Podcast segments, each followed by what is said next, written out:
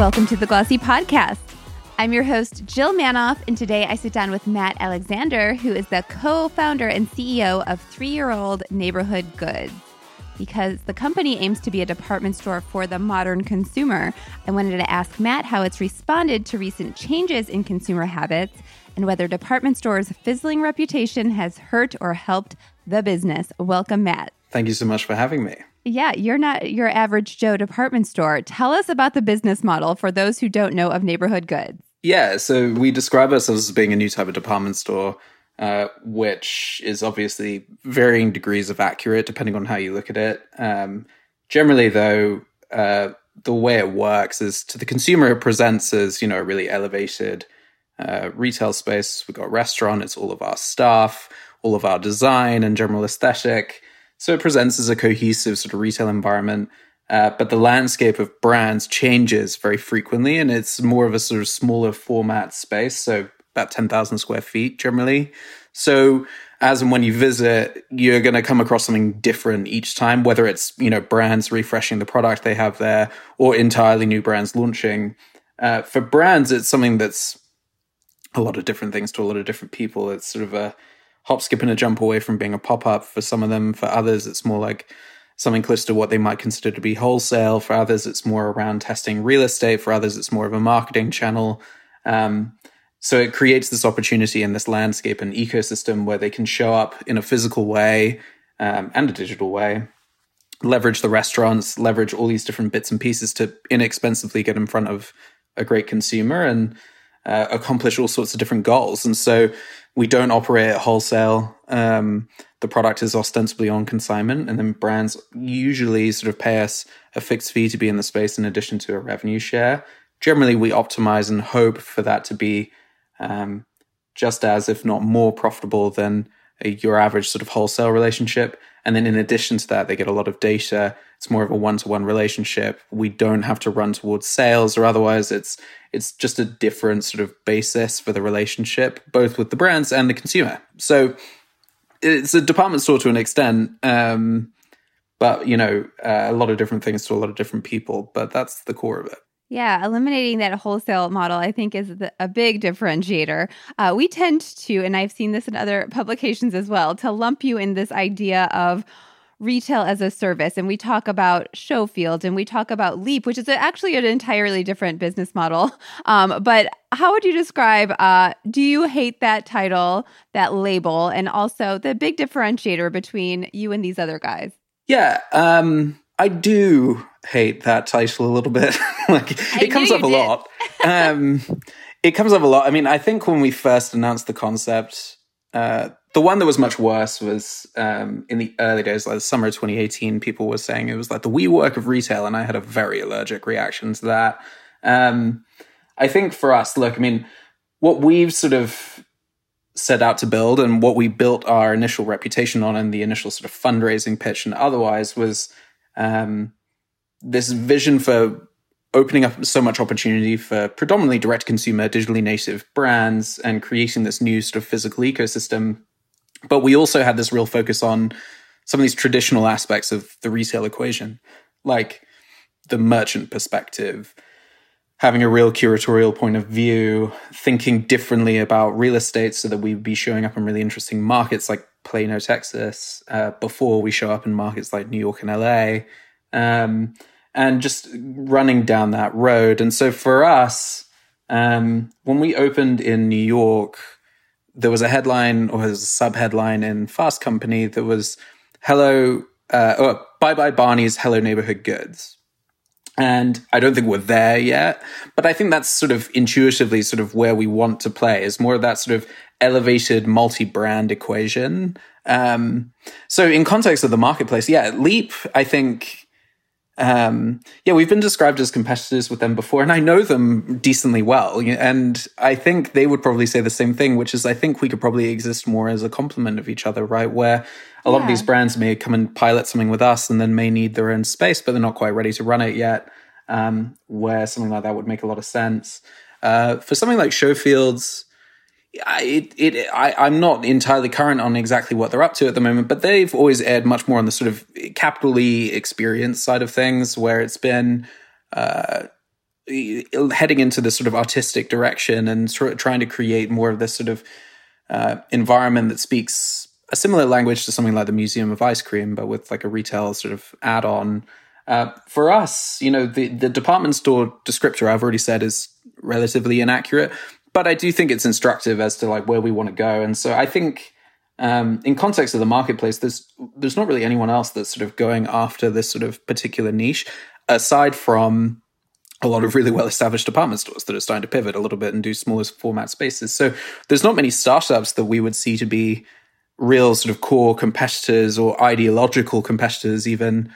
Um, we really see much more competition and and a, a, lot more of that competitive spirit with a lot of the larger and incumbent department stores more than anyone else. Yeah. So is a competition that they're presenting, it's more so um, through their kind of shop and shops and like curated curated shop and shops as opposed to the entire uh, store and what they've got going on there. Yeah, I mean, I think. Look, I mean, re- reading anything from Glossy to Business of Fashion, all these different publications over the past decade, you would have seen a lot of articles that would have been paving the way towards a concept like neighborhood goods, right? Yeah. Um, everyone had sort of noticed and was really pursuing and following this momentum around direct consumer brands and the general shift to more digital storytelling and generally what the opportunity is there. Uh, what we did when we came along was really sort of met a lot of opportunity in the marketplace, introduced a lot of new ideas, of course, but sort of ran along from there. But, you know, various companies have been dabbling with it beforehand. You know, we had seen uh, the edit uh, at Roosevelt Field, we had seen uh, concepts like story, obviously, early days, um, it works in a very different way again, but we'd seen a lot of these playful retail concepts. For a lot of the mall owning groups that were dabbling, um, I think they had recognized the opportunities to sort of white box the space and have cameras in the space and to have quote unquote modular fixturing.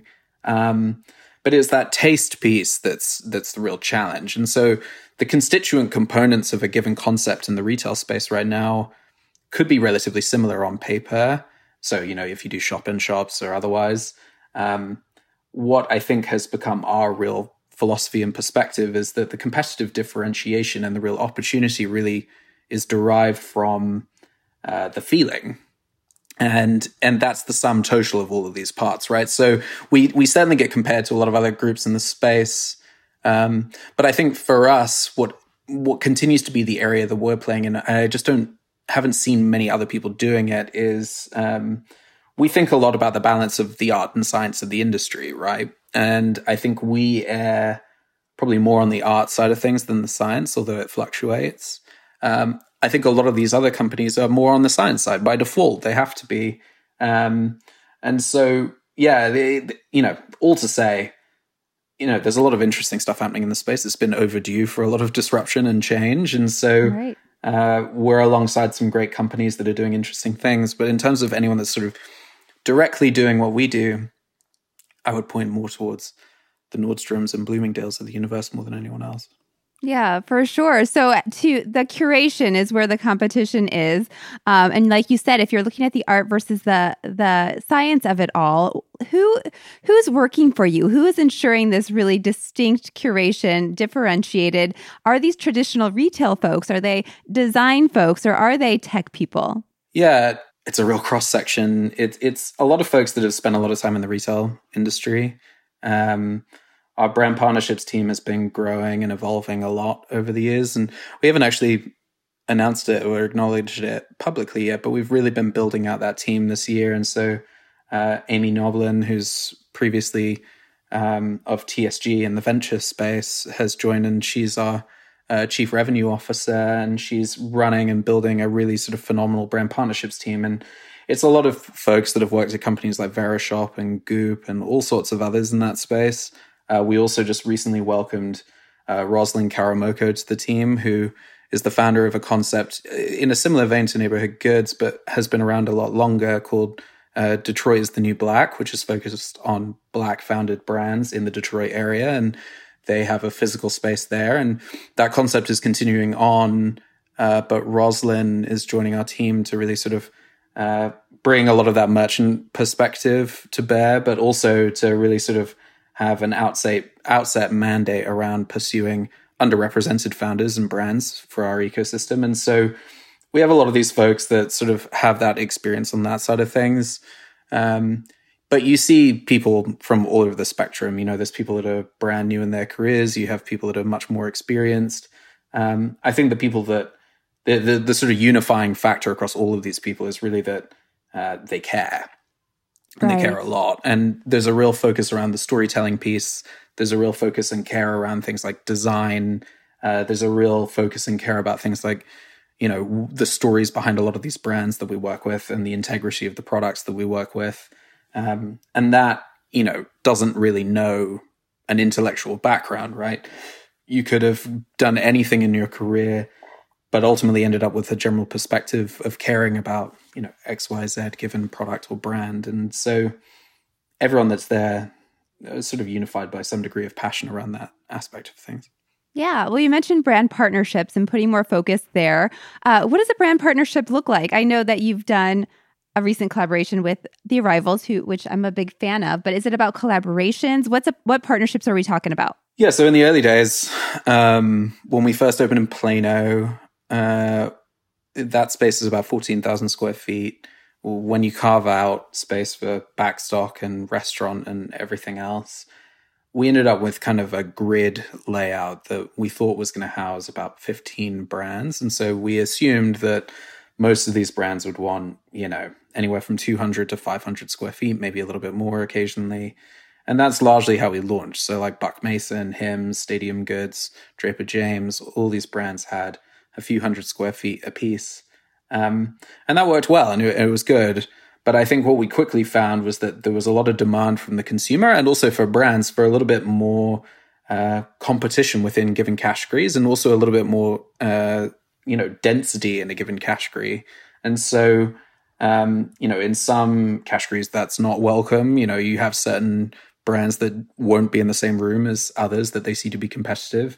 But for others in the denim space or eyewear space or otherwise, they really need and want and ask for more competition, right? And so we sort of very quickly went from uh, this theory of launching with 15 brands to launching with closer to 30 when we first opened.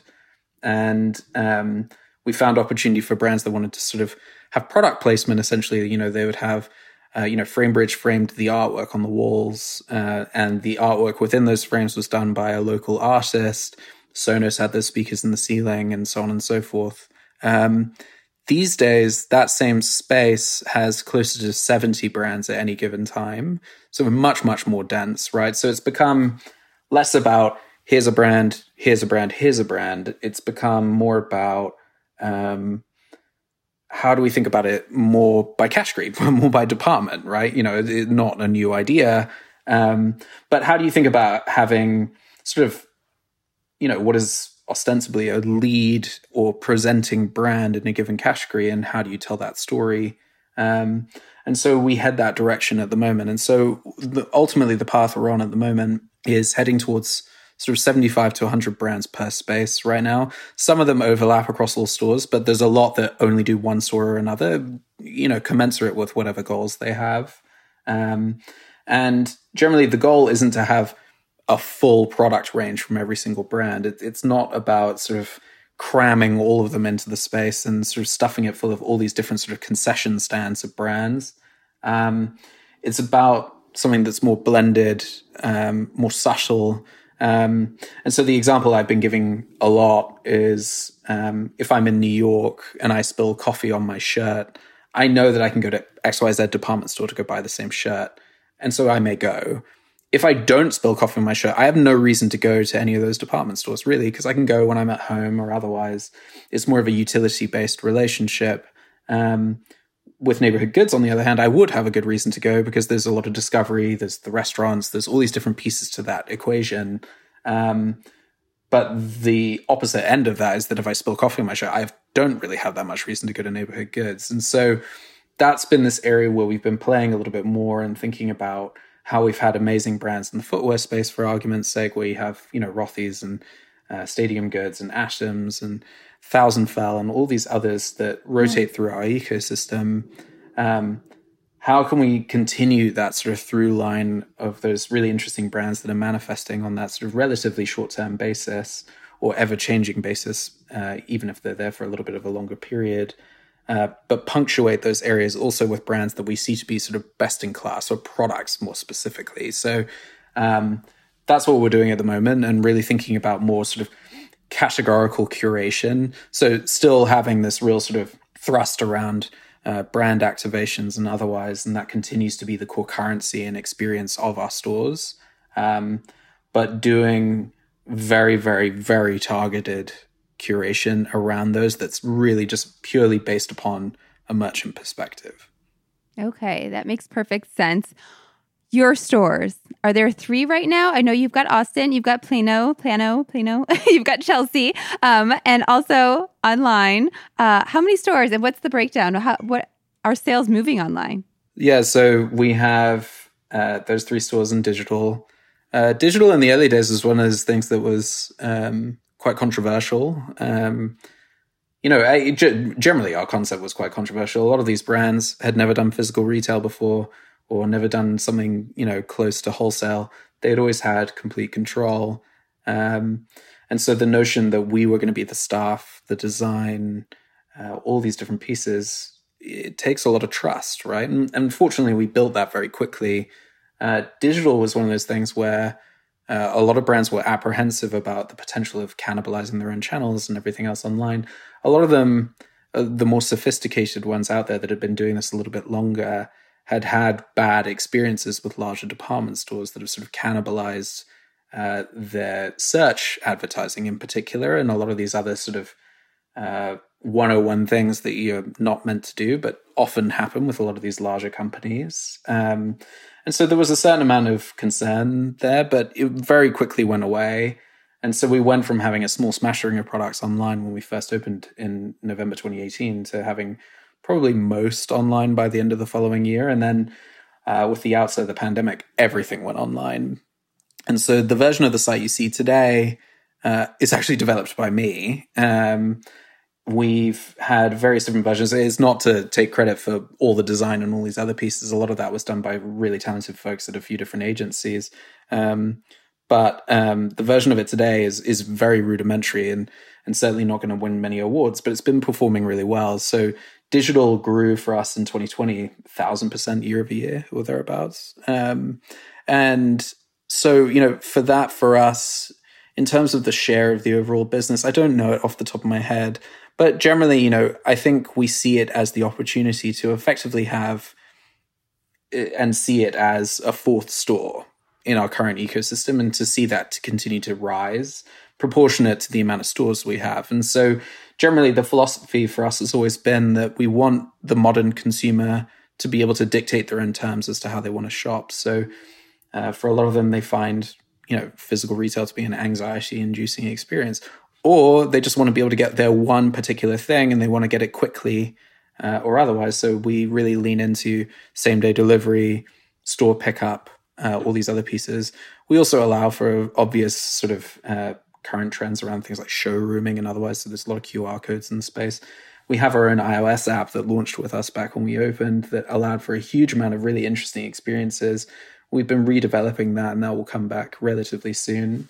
Uh, we also have a brand new version of the site that'll be coming online before the end of the year, uh, which is you know actually sort of something that would be uh, much more compelling and would probably win more awards uh, than what I've put together. Um, but you know, I think generally what we see from an opportunity there is is not to sort of obviate the need for stores. Stores continue to be the primary uh, focus of our business. Um, we see digital though as this real opportunity around uh, localized logistics.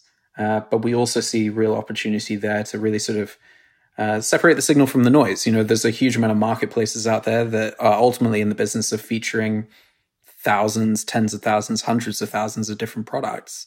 Uh, we decidedly do not want to do that. Um, and so, uh, the more we can elevate the why and the storytelling that we do very well in the stores to the digital realm, the better. It can serve as serve as something that can really sort of augment and create something special to exist alongside a lot of existing channels for the brands, consumers, and otherwise. And so that's the focus there. And then the other piece to our business um, is restaurants, which have also been growing rapidly. Uh, so we, uh, and I can't take any credit for it, but the team behind our restaurants got incredibly creative during the pandemic and ostensibly took our retail model and applied it to the kitchen spaces and started doing ghost kitchen activations with delivery only concepts and otherwise. And that was an incredibly meaningful experiment that uh, we did pop ups with Sandoitchi and Eight Mile Pies and all sorts of other ones that drove a huge amount of attention and traffic uh, to the spaces and just really unlocked a lot of creativity. And that's paved the way towards us uh, getting into our first new category in a while, which is CPG. So we just launched a concept called the Marketplace earlier this year, uh, where we have you know great modern consumer product brands.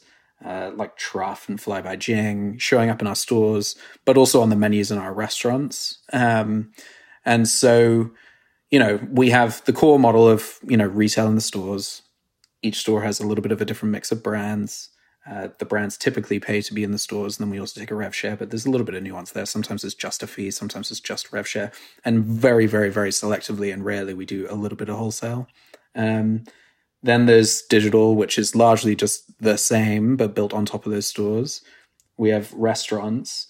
And then, yes, to your point around the arrivals, we have collaborations. So that's become a big focus. And it was going to be a much, much bigger focus in 2020, but uh, everyone's supply chain fell apart and uh, everything was so uncertain. So it largely got pushed out. But we've done collaborations with groups like The Arrivals, Skagen, lots of others. And uh, that's going to be a big, big, big area of focus for us, both this year and next. Our private label line has done really, really well. Um, okay. Largely as a complement to everything else that's been happening in the ecosystem. Um, you know, people come in and buy a pair of thousand fell shoes or buy some Aesop hand wash or whatever it is, but they also pick up, you know, a neighborhood goods smiley t-shirt or otherwise. Um, yeah. And so we see that as a real opportunity to continue to build a new revenue stream there as well. For sure. Well, tell me what you're promising these brands. Is it um, date? You're giving them the data. You mentioned that. Um, is it the opportunity to tell the story? How are you doing that online versus in store? Are you promising foot traffic? I know you're not in typical mall area malls uh, usually, or maybe ever. Um, but yeah, tell me what what what the promise is, what the contract is there. Um, yeah, so we look at real estate really in five different buckets. So uh, one would be a major metropolitan market like we have with Chelsea, a huge amount of built-in traffic and exposure. Uh, the customer there is probably already pretty aware of your brand, and it's really more about uh, reactivating lapsed customers and or opening up uh, more near-term physical availability to existing customers. Then there's the second type, which would be more up and coming markets, like what we have in Austin, where it's a customer that might be aware of your brand. They're probably more likely to be aware of your brand, but may not have any physical access to it. So it's about both acquiring a very sort of lucrative customer, um, but it's also about uh, fostering loyalty there. Then you have the third type, which is suburban, like we have in Plano. So that is a pretty affluent customer that is inclined towards shopping online and shopping with a lot of these brands, but probably hasn't done so too much yet. Um, and so it's a real opportunity to catch them and acquire them earlier in their life cycle. Um, then the fourth type would be malls, which we have not done, but there's a lot of opportunity there with a captive audience inside of a mall to do something interesting. And then the fifth type, which we also haven't done quite yet, is either international or seasonal opportunities, which again, for a lot of these brands, being able to get into an international market can be incredibly compelling, or into a seasonal market, like doing something in the Hamptons over the summer, or doing something in Colorado through the winter, very interesting and gets after a very particular group. So that's the baseline. So what we're thinking about is less about the name of a place and more about the feature set of a given location and what that might afford a brand. So um, a lot of brands want to do pop ups on South Congress in Austin, but there's really scarce real estate.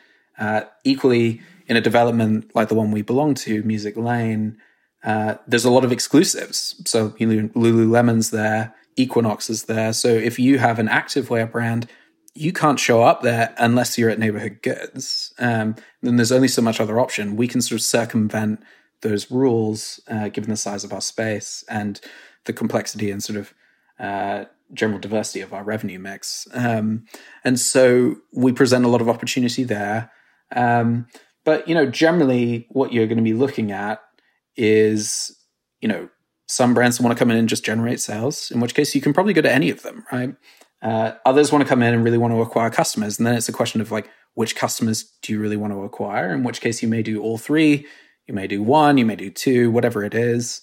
Uh, you may come in really just wanting to build brand adjacency and marketing awareness. Again, it's going to be a different blend of all of them. For others, it's about learning how real estate works, how it works to run a store.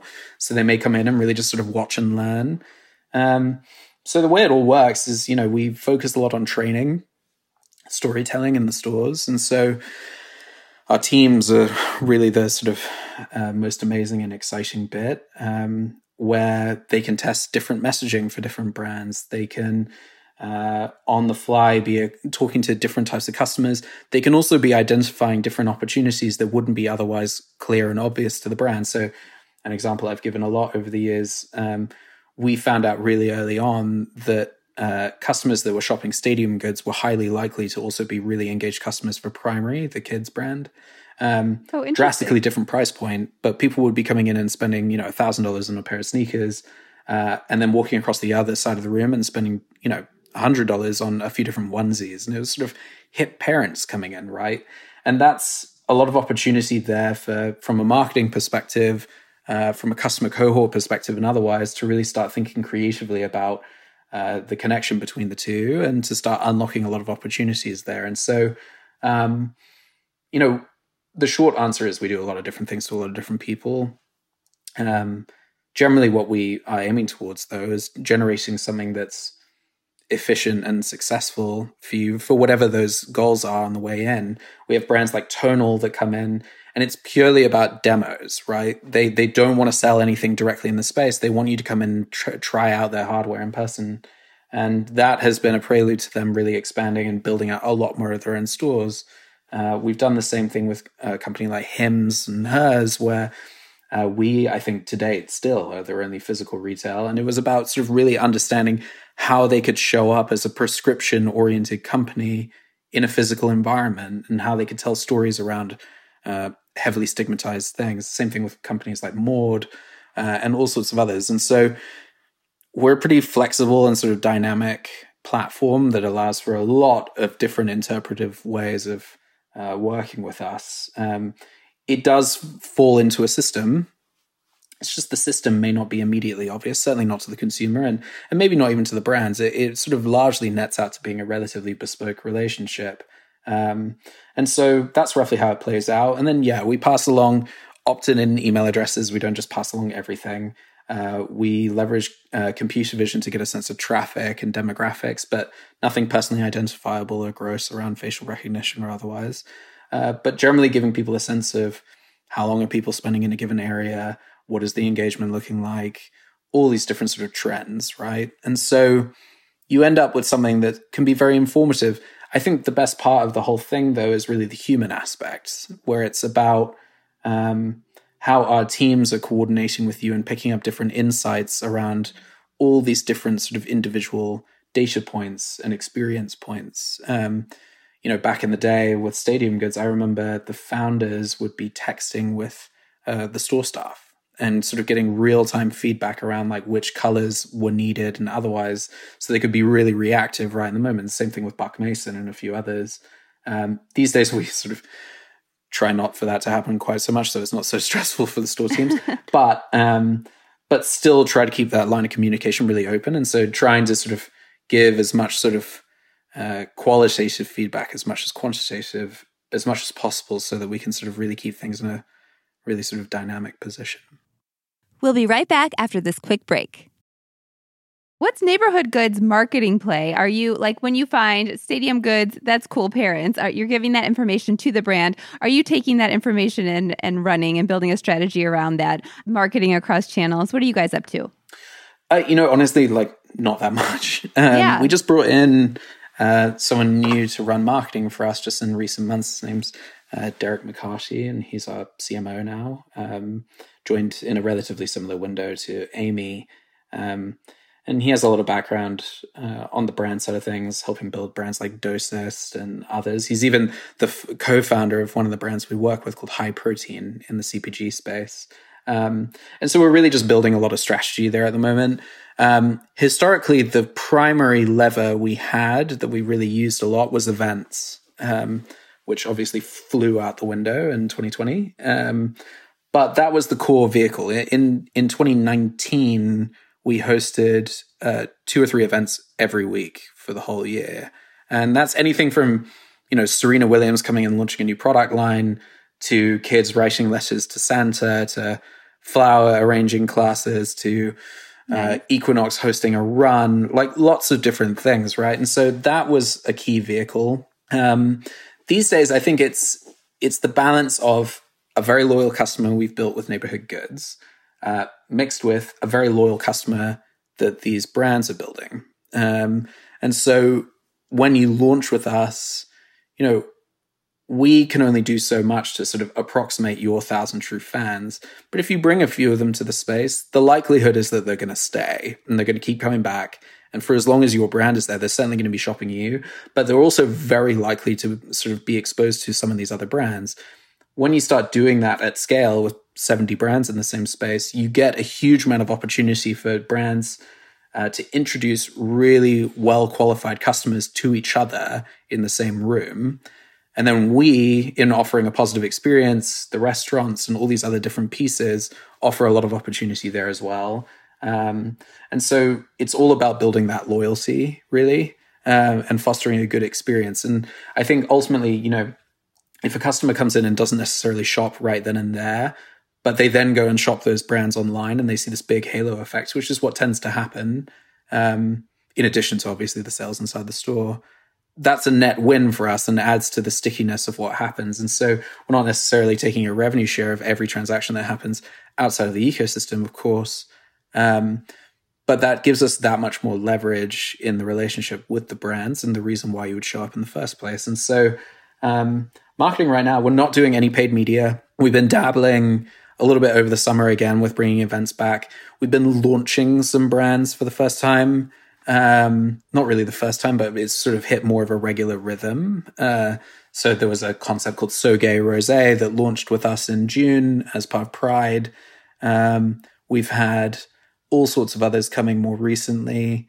Uh, beyond that, you know, the collaborative piece that we spoke about is a big one where you know we can be that platform to bring some of these brands together or our brand with these others to create some exclusivity. Um, the f&b piece is obviously big there as well. Um, you know generally you know the store is a stage. It presents this opportunity for so many different stories to be told that speak to different people. And that brings a lot of different people to the spaces uh, in significant numbers. And then the responsibility for us is how do we catch those people, right? Like, not in a gross way, but how do we build that relationship? So we have a loyalty program that we've sort of been quietly piloting for a few months that we'll sort of have more of a formal launch here in the next few weeks um, called Neighborhood Perks, uh, which is meaningful. Um, we have the obviously the cadence and launch schedule around new brands coming in all the time that builds a lot of excitement. Um, as we get beyond the pandemic at some point, events will come back in earnest. Um, and we'll certainly be getting more into paid media and otherwise there as well. Um, but otherwise, it's it's mostly been organic, and it's mostly been about leveraging the platforms that a lot of these brands built, um, and working out how best we can have them speak to each other in a way that's fairly unique to our little ecosystem. Yeah. For the loyalty program, what kind of value is valuable to your customer? Is it about uh, early access or discounts? What goes into that? Yeah, it's less for us about transactions and more about relationships. Um, it's more about community and a sense of being included, right? And so um, it's about recognizing that you care about 10 brands and you particularly care about, for argument's sake, uh, the wellness space. So every time we launch a wellness brand, we can give you early access. Um, it also means for our brands that they get a really sort of well qualified test bed and audience to really start speaking to you early. Um, so there's a lot there for the consumer. Yeah, they can get little discounts here and there. They get access to events. There's perks in and around the restaurant. Uh, that has always historically been our main sort of lever there because we don't really do sales much. We have like three sales per year, um, maybe four. Um, but the restaurant giving away a coffee or a glass of rosé or whatever it is with a purchase is really easy for us, and that that becomes this really useful tool in that toolkit. And so uh, Perks plays into that a little bit. Um, but yeah, for the brands, it's it's really sort of uh, speaking to that qualified audience and really leveraging that loyalty in a in a very strategic and tactical way. Yeah, tell me a little bit about uh, more about the in-store experience. So it's about discovery. How often are uh, will the shopper discover new products? How often is that product rotating? Uh, there's a restaurant. Uh, there's the staff staffed by Neighborhood Goods that's telling the the brand stories. Uh, what else is are has that changed in the last two years about what's I guess the the new standard? The the core experience remains the same, both pre pandemic and post. But when we were one store, now we're three. Um, you know, I think we would have been more stores if it weren't for the pandemic. But regardless, like the core sort of thrust there remains the same. And the original thesis was that we would carve the space into quadrants essentially and we would assign people to those given areas to become early subject matter experts on a given brand that belonged in that area. Um, and that way, uh, for the first week or two that a brand's in the space, you have these people that would be in a given area that would be extremely knowledgeable on their particular area of the store. Then, when we have downtime on like a Monday afternoon or whatever it is, um, they cross train into different areas around the store. So within a couple of weeks, uh, we're at a point where uh, everyone is pretty knowledgeable on every brand in the space and sometimes faster. So you could be with someone shopping Banks Journal on one side of the room, and then you go over to shop some CPG product, and then you go to pick up some uh, Symbiome product in the beauty and wellness space. It can all be one uh, person that's helping you with all of that and being really knowledgeable around all of it. Um, and a lot of it's just around building the texture around that pitch. You know, um, for brands, they have a particular way of telling their story online and their social channels, email, etc. And it has to be very product centric um, to an extent, at least. Uh, for us, where we've always had fun is how do we augment that, right? Because it's not our responsibility to craft this like top to bottom pitch for like why this product is best. We'll certainly sort of dabble there because we have a perspective. It's more about um, the messaging and contextual messaging um, that you wouldn't otherwise be able to pick up from a brand's own website that we can sort of accomplish in a physical space. Um, I think you know what has become clear to us in the past couple of years is that a lot of our opportunity is in how we uh, socialize and contextualize product, just the same as influencers do on social channels and otherwise. Um, but you think about the marketplace concept, right? So uh, when we started talking to brands about that in the spring, one of the first things you heard from a lot of them was that one of the main things that had hurt their business over the past uh, year and a half was that they couldn't do sampling in grocery stores or otherwise. It all switched off. And that is actually a remarkably powerful mechanism for these brands to get in front of people. Because, you know, I don't know about you, but when I go around Whole Foods or Kroger or whatever it is, um, I'm largely just on autopilot. Or if I'm ordering online for delivery, the same thing. There's very little in the way of discovery. Um, and so, you know, I may walk past something that I've seen in an Instagram ad or otherwise, but I'm not overly compelled to pick it up. Whereas if there's an environment in which they're really focused on that, and then you also add it into the restaurant mix and you allow for people to go and hang out, have a cocktail that's, you know, uh, somehow incorporates Fly by Jing, or they're having a burger that's coffee rubbed by a particular local roastery or otherwise, that goes in a really interesting direction. And it's actually very, very, very powerful for that customer acquisition piece. And so we've been playing a lot there. Um, but yeah, generally what we aim towards is uh, this environment where you can feel very welcome, you're not overly pressured. Uh, you can come in just for the restaurant, you can come in just for retail, you can come in for both. Um, and it's flexible and fluid throughout. Um, and then in terms of the pace with which it changes, uh, new brands launch every other Thursday, and there's various sort of cut-offs there. Um, and sometimes, you know, there'll be you know ten that launch one Thursday, and then the next one will be relatively quiet, or it'll be disproportionately weighted towards one location over another. Um, but you know, last week we launched uh, Departo, Fulton, and a number of other brands all on the same day in all stores, right? Uh, next Thursday, I'm actually not even sure, but that's roughly how it plays out. And then we also have um, replenishment happening all the time. So at the moment, it's a big transition from, you know, summer to fall. Um, and so that's happening all the time as well. And then we're also refreshing the layout of the space pretty frequently. So Plano just went through a more significant overhaul. So, you know, it's approaching uh, three years old in the next couple of months. Um, a lot of lessons learned there, right? I already talked about how we set it up as a grid initially. Our space in New York and our space in Austin, on the other hand, are um, much more blended. And so we wanted to accomplish the same thing and sort of break the grid. And so we just did that in Plano. We closed it for a few days and and really refreshed it and opened it up, which has been amazing. Um, and you know we'll do that in a small way all the time in the other stores the big thing we've been introducing this year, and it hasn't been something we've talked about much openly and publicly, but will become much more of a thrust of our messaging uh, in the relative near term, is um, we really have started focusing on monthly themes that sort of correlate with a general curatorial philosophy around the brands that are coming in.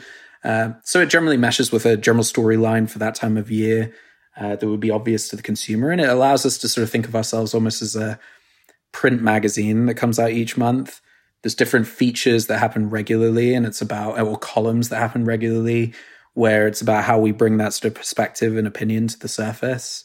Um, but it also allows us to really bend and flex in an interesting way around design around how we create connective tissue between digital and physical um, how we create a really natural um, sort of storytelling vehicle for how we talk about incoming brands. Um, and so we've been playing with that a lot and so we're starting to get into a monthly cadence around our own editorial sort of photo shoots and otherwise. And a lot of that will become a lot more obvious to everyone with a new site coming online. But um, but there's a lot of other nuance there as well. Yeah, I like break the grid. That kind of speaks to department stores' necessary direction. I would say.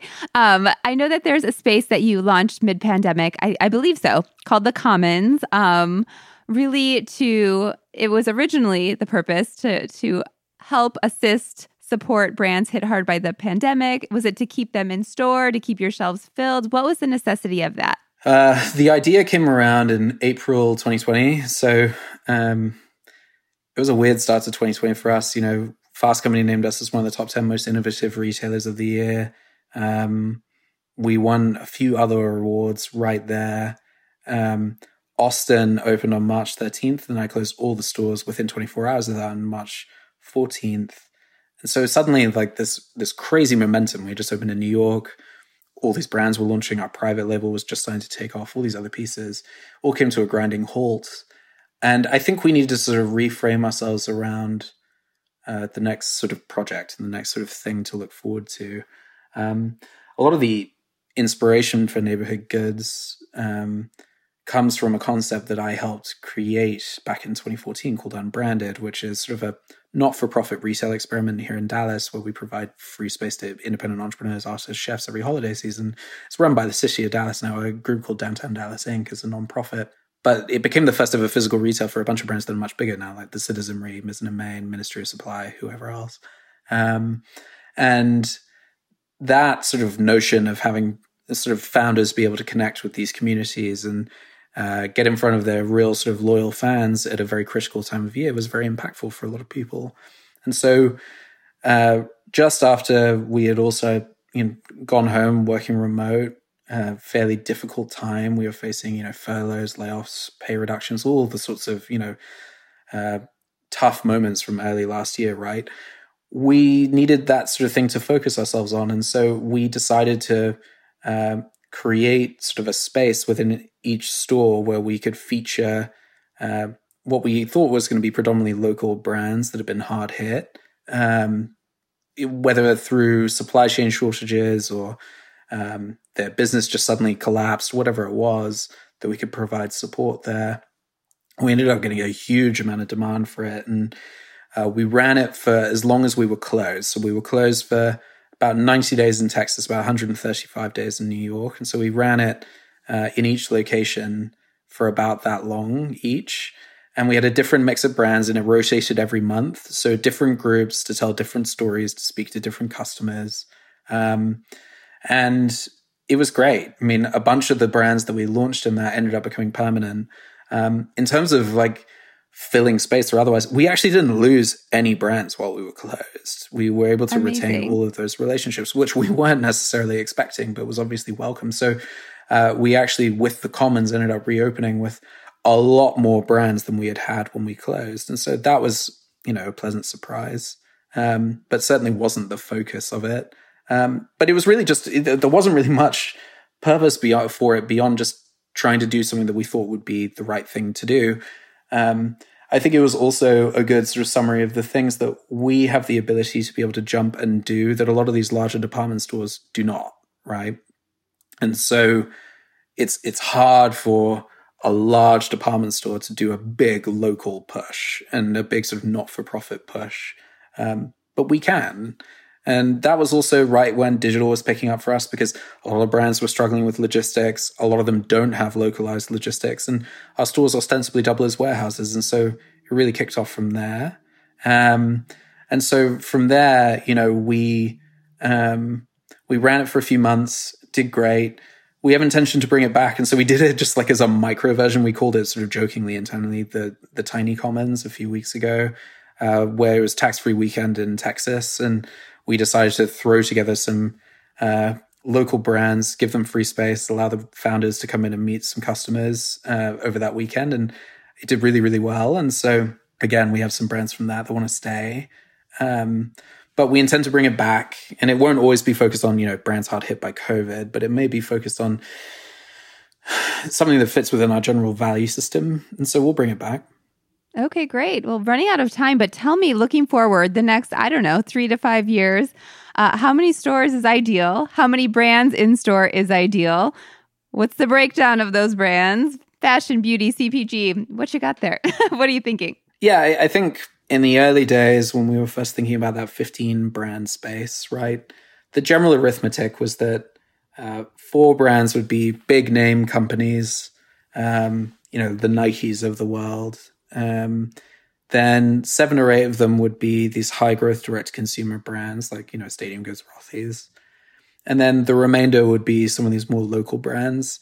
I think that general ratio and balance is about right. Um, I think what we got wrong though was that we needed much more density of those brands in the spaces. They don't all need 500 square feet. Um, that's not the role we play. And so I think somewhere between 50 to 100 brands in a space at any given time is about right. Um, again, not about overstuffing it with, you know, 100 square feet per brand, but more about a very targeted sort of assortment. And so I think that's where we're heading. In terms of the number of stores, um, I don't know, there's a lot of opportunity. Real estate's on sale at the moment. And so we're excited to sort of dig in. We've signed a few leases, which we're not talking about quite yet, but uh, there's there's new stores that'll be coming in the relative near term uh, in new markets for us. Um, and so, you know, generally we've seen opportunity in most major metropolitan cities in the country, along with, you know, their satellite suburban markets. Um, the other sort of piece that I think would have been less of a priority a year and a half ago that's much more interesting now is international, um, where there's a lot of brands that are really thinking about opportunities there. And we also have taken on some strategic capital over the past couple of years from um, some groups representing interests in Europe and Asia that allows us a little bit of infrastructure. And so we're looking at that a little bit more seriously in, in a few different markets. Um, so there's no ideal number or target number. I think for us, the thing we continue to recognize about the space is, first of all, that neighborhood goods is always going to be an incomplete product, right? There's always going to be something to change and update and otherwise. And I think that's what's going to keep it special and fresh.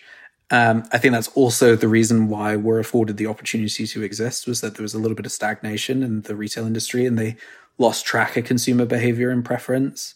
Um, and so I think for us, we'll remain nimble. You know, if you had asked me beginning of last year how many stores we were going to do last year, it probably was going to be, you know, five to 10, and we did one, right? It's just the way it played out.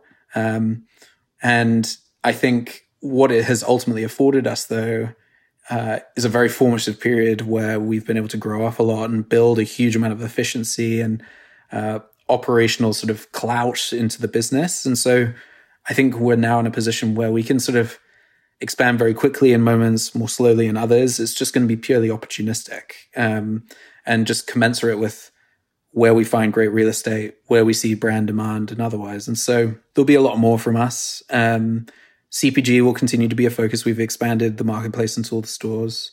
Um, restaurants will continue to be in all stores. They've been doing brilliantly well. Um, otherwise, I think it will be the general ratio of apparel to wellness and otherwise that we have today.